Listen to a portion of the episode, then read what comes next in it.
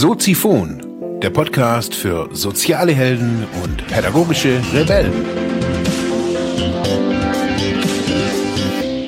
Herzlich willkommen, meine lieben Zuhörer bei Soziphon, dem Sozialarbeiter-Podcast. Mein Name ist Mark Hummer und ich freue mich, dass du wieder eingeschaltet hast. Thema der heutigen Episode ist Die soziale Arbeit stirbt. Ja, herzlich willkommen, meine lieben Zuhörerinnen und Zuhörer. Heute mit, ja, einem Reißertitel. Die soziale Arbeit stirbt. Wie komme ich zu der These, wie komme ich zu dem Titel? Ich habe gestern Abend auf mm, Phoenix oder heute Nacht auf Phoenix ein, eine Reportage angeschaut über Silicon Valley und ja, war sehr überrascht äh, über das, was da so berichtet wurde, wie also hauptsächlich war ich überrascht über den über die Geschwindigkeit und den Fortschritt, der ja in Kalifornien ja wahnsinnige Ausmaße angenommen hat.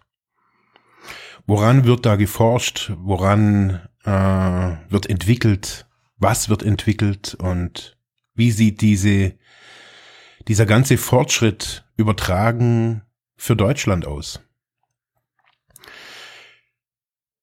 Meine, wir brauchen uns da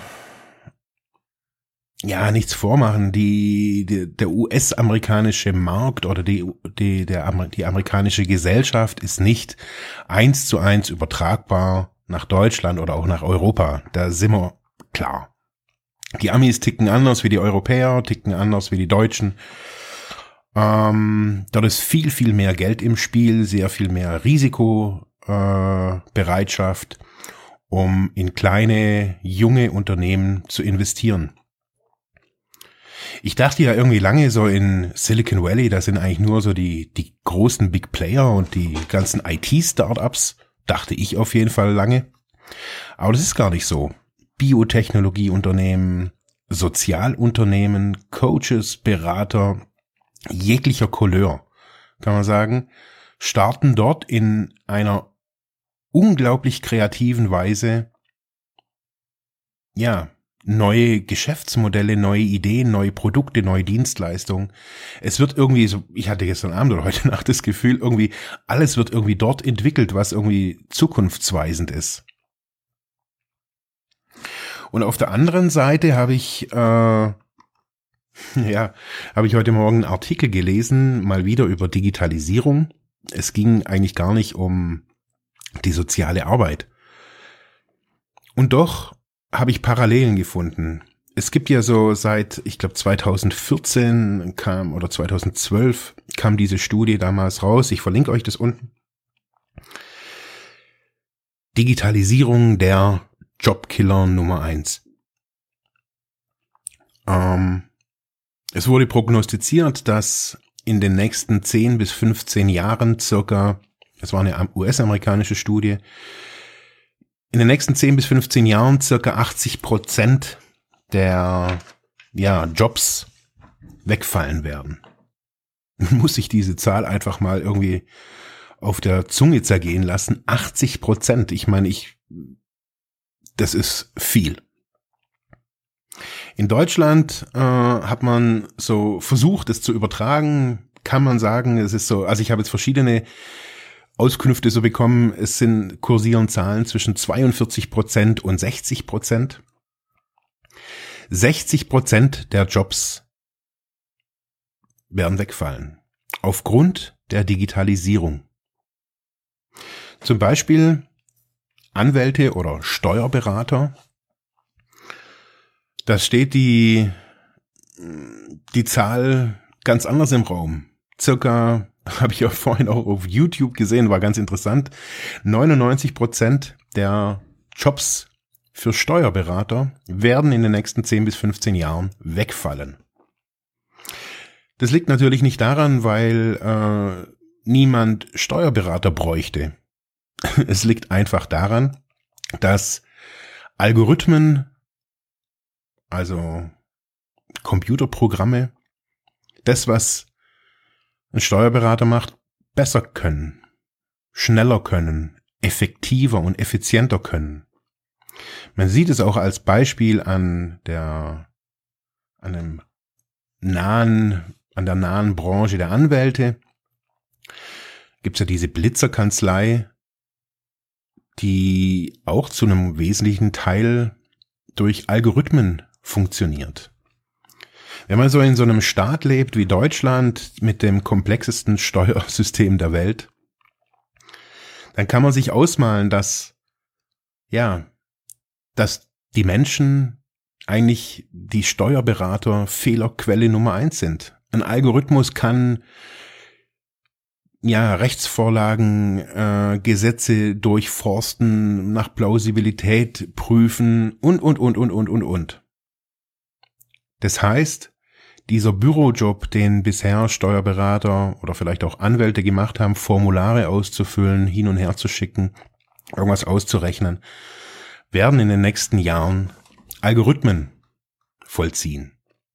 Es wird vielleicht noch Steuerkanzleien geben, wo halt dann irgendwie jemand irgendwie am, ja, am Eingang sitzt und irgendwie halt die Daten aufnimmt, aber dann, man, heutzutage macht man die Steuererklärung digital. Es wird in Zukunft alles mehr vernetzt und verbunden sein.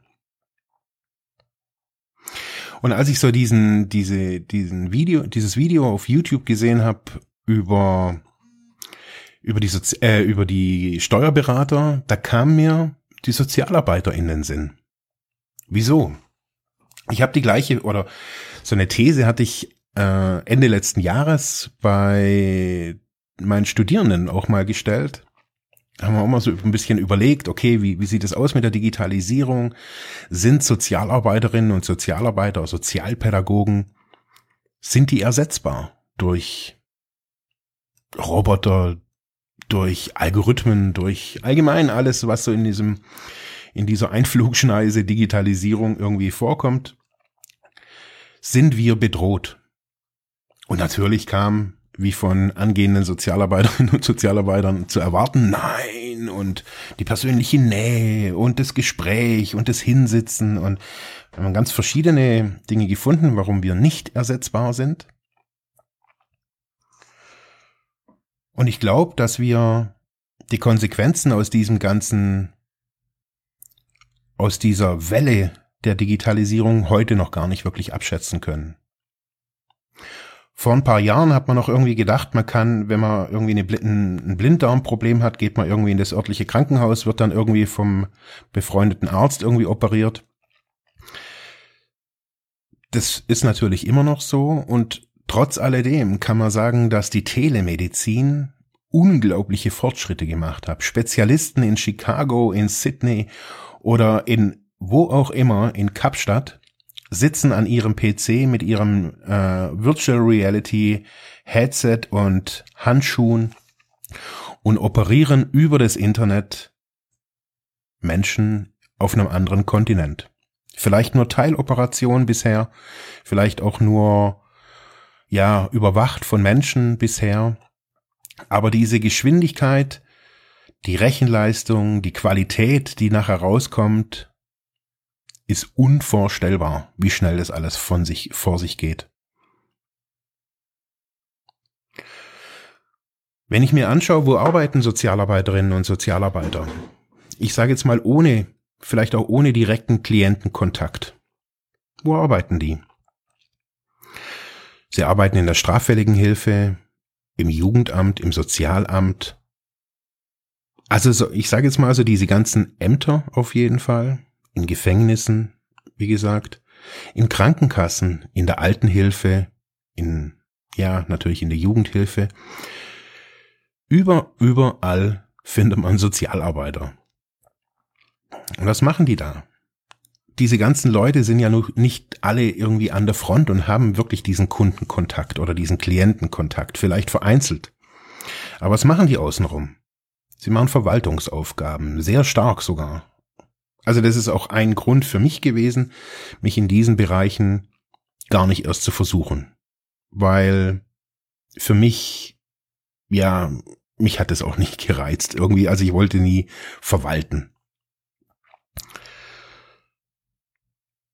diese Entscheidung, die, die meine Kollegen und Kolleginnen da treffen in diesen Ämtern, werden diskutiert in Teams, in kleinen Gruppen, mit der Leitung, mit anderen Stellen, interdisziplinär, wird über Klienten, über Menschen nicht negativ, sondern es wird da einfach oftmals entschieden, manchmal auch in Zusammenhang mit den Klienten, wie der weitere Weg, der Gesundungsweg, der Krankheitsweg, was auch immer der Weg in die Freiheit aussehen kann.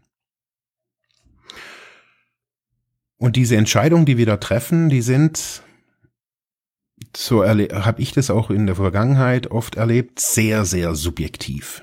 Da ist dann die Person, die Sozialarbeiterin A und B und C und D und jeder hat irgendwie ja, irgendwie eine andere Sichtweise vielleicht oder gleicht sich irgendwie an der Freundin, die eine coole, ein cooles Statement rausgehauen hat, gleicht sich da an, sagt, ja, ich mein's dann irgendwie so wie die Isabel. Oder man gleicht sich eher so dem Chef an, wenn der Abteilungsleiter oder der Chef persönlich sogar noch irgendwie in der Besprechung ist.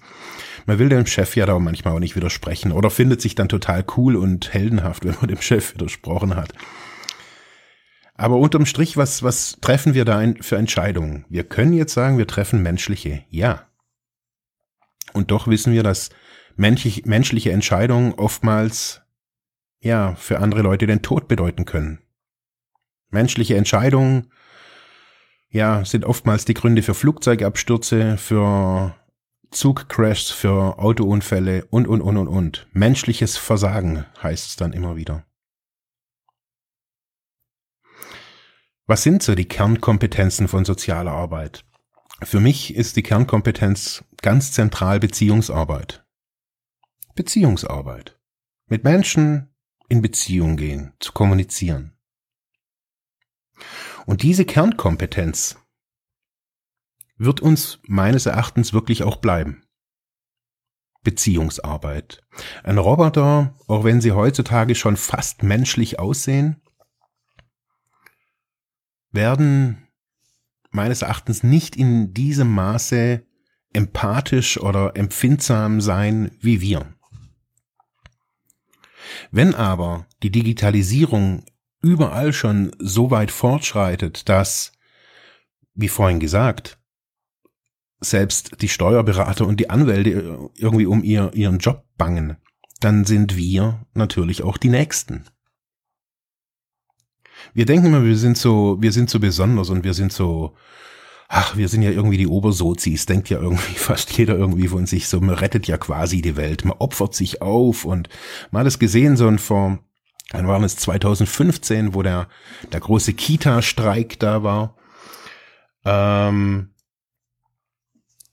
ja, da haben die, die Sozial, äh, da haben die ja den Streik wieder aufgehört. Wieso? Wieso haben die Erzieherinnen, die Sozialarbeiter einen Streik aufgehört. Na, wenn man das vergleicht jetzt irgendwie mit der, einem Streik der IG Metall, da juckt es halt niemanden, ob das Band steht. Und halt kein Kolben und kein, keine Zylinderkopf, kein Zylinderkopf mehr gefräst und gedrechselt oder was weiß ich was wird.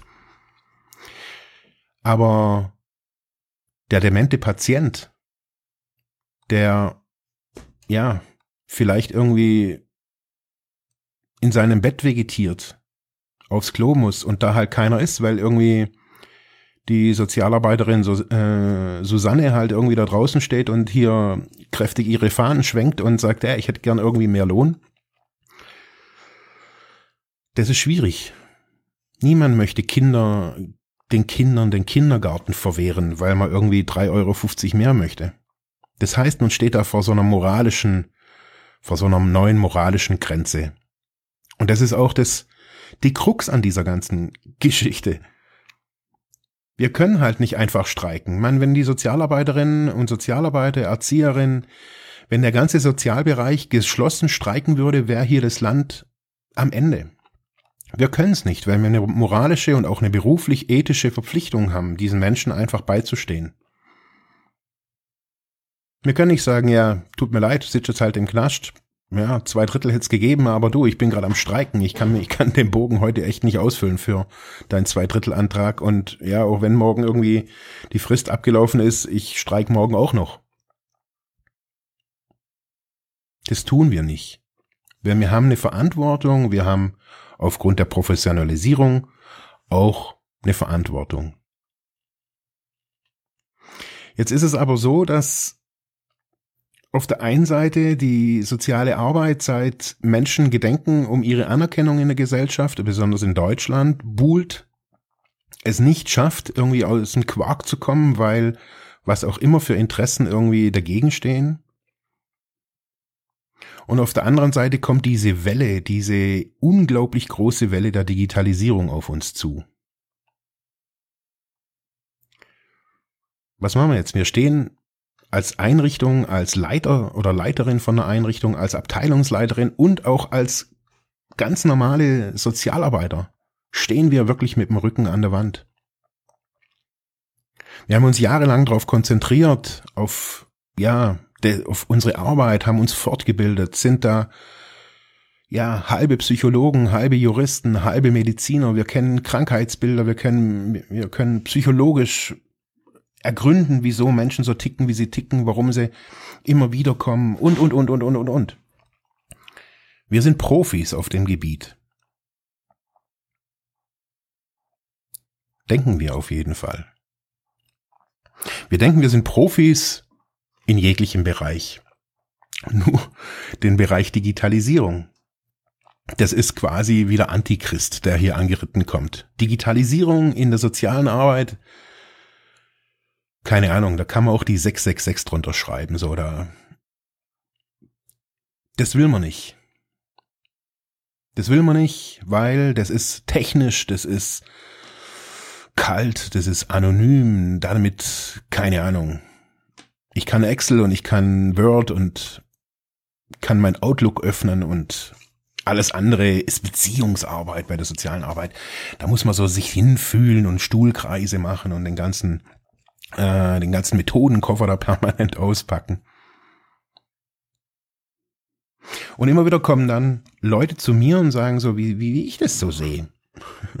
wie, wie, wie sehe ich da die Zukunft der sozialen Arbeit und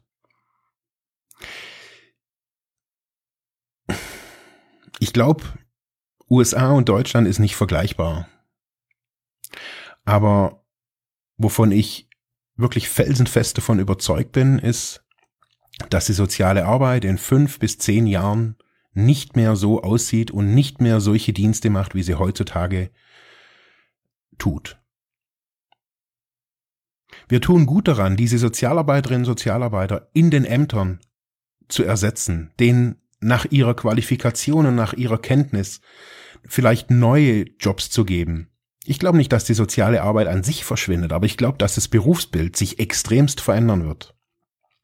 Und wir werden in Deutschland eines, besonders in der sozialen Arbeit, aber auch natürlich auch im Vertrieb zum Beispiel, eines wieder einführen. Was heißt wieder einführen? Wir müssen es überhaupt mal einführen. Und es ist Service. Ich möchte noch zum Schluss noch ein kurzes Beispiel geben, wo, wo es vielleicht hingehen kann. Ich meine, ich habe hier ein kleines Unternehmen hier in Ravensburg und das läuft ganz gut, kann da nicht, nicht wirklich klagen. Aber vielmal eben kommen ja auch Leute, habe ich ja schon mal in, in einer Episode gesagt, kommen Leute zu mir und sagen, ah, du machst eigentlich gar, kein, gar keine Sozialarbeit mehr. Jetzt bist du Unternehmer, jetzt ist eh alles digital, so viele Leute kommen ja auch gar nicht zu dir. Also selbst meine Nachbarn fragen mich so, was arbeitest denn du eigentlich so irgendwie, du bist ja irgendwie gar nicht mal so oft hier oder manchmal bist du mittags da, dann nachts wieder und hä? Was machst denn du? Ich glaube, dass wir diesen Service, diese Dienste am Menschen und die Digitalisierung zusammenbringen können. Und das ist gar nicht, wirklich gar nicht schwer. Ich habe oft drüber gewettert, dass es irgendwie diese, die alten Säcke sind, die das alles verhindern, die in unseren Einrichtungen an der Führungsspitze stehen und einfach nicht ein- und auswissen.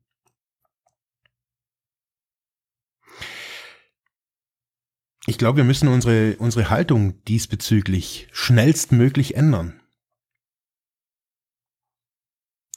Wir müssen schauen, okay, die Digitalisierung, die können wir, wir können dastehen, so wie ich es irgendwie jede Woche mit irgendwelchen Leuten diskutiere und die sagen, Ich will das alles nicht. Das ist mir alles zu nervig und zu stressig. Und da kann ich immer wieder sagen, hey, das interessiert da draußen keinen Menschen, ob's dich interessiert. Das kommt.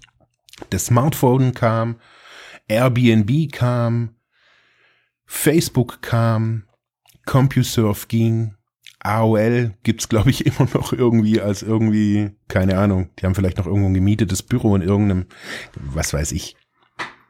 CD-Player kamen, Autos kamen, jetzt kommen selbstfahrende Autos. Es wird selbstfliegende Autos geben, selbstfliegende Flugzeuge, selbstfahrende Züge. Und Gott sei Dank, Gott sei Dank kommt die Digitalisierung schneller denn je. Weil durch die Digitalisierung können wir uns auf unsere Kernkompetenzen konzentrieren. Ganz einfach. Und ich glaube, dass das der Schlüssel ist. Dass wir uns wieder zurück auf unsere Kernkompetenzen konzentrieren können und sagen, ey, was ist soziale Arbeit? Und was ist der Wert von sozialer Arbeit? Beziehungsarbeit. Hingehen zu können oder mit irgendjemandem skypen zu können, ein digitales Produkt, einen Selbstlernkurs, einen Selbsthilfekurs erstellen zu können.